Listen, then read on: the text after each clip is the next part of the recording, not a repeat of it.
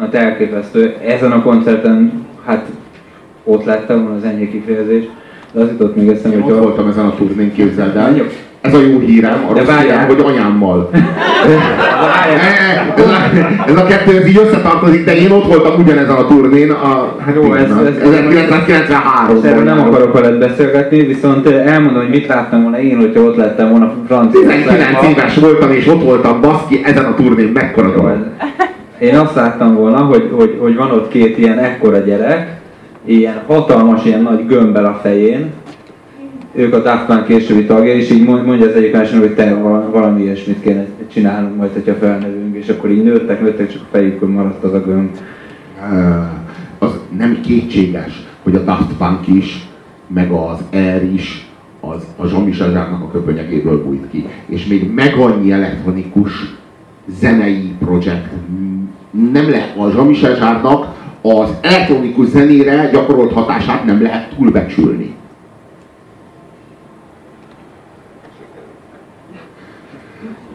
Nos,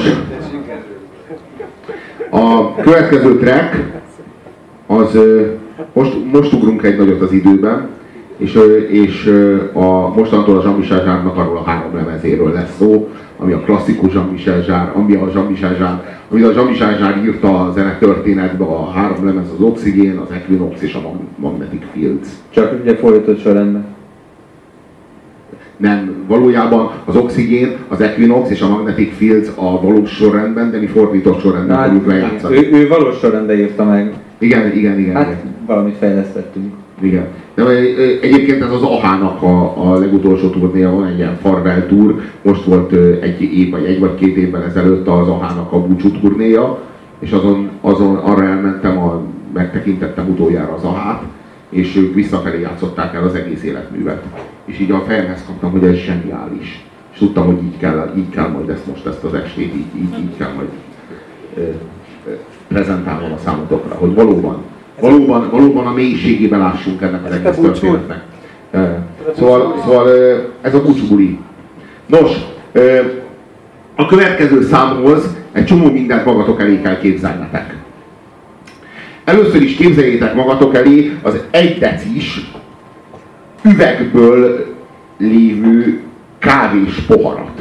Azt a szovjetet, ami ilyen, Igen. ilyen kis rombos. Hozzá, hozzá egy műanyag, egy, egy nem, nem, nem, nem, nem, egy alumínium kis kanalat, de az az ilyen jó, a, tehát az alaposan alumínium, tehát az olyan, amit a izé, olyan, amit egy kicsit oda nyomsz és már hajlik.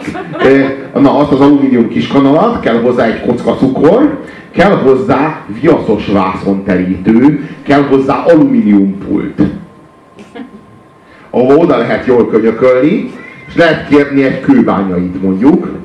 Kell hozzá egy ilyen szintetizátor mögött ülő, ilyen alkoholista, ilyen, ilyen bor, bor, borzasztó izé, nem tudom én, ilyen, ilyen ö, 40 éves, de 60-nak kinéző csávó, aki nyomkodja a billentyűket, és így, így ö, kevertet iszik, és kell hozzá egy ilyen, egy ilyen a pult, pult mögött álló ilyen nő, aki látszik, hogy szintén alkoholista, és így, izé, és így ő méri ki neked a piát.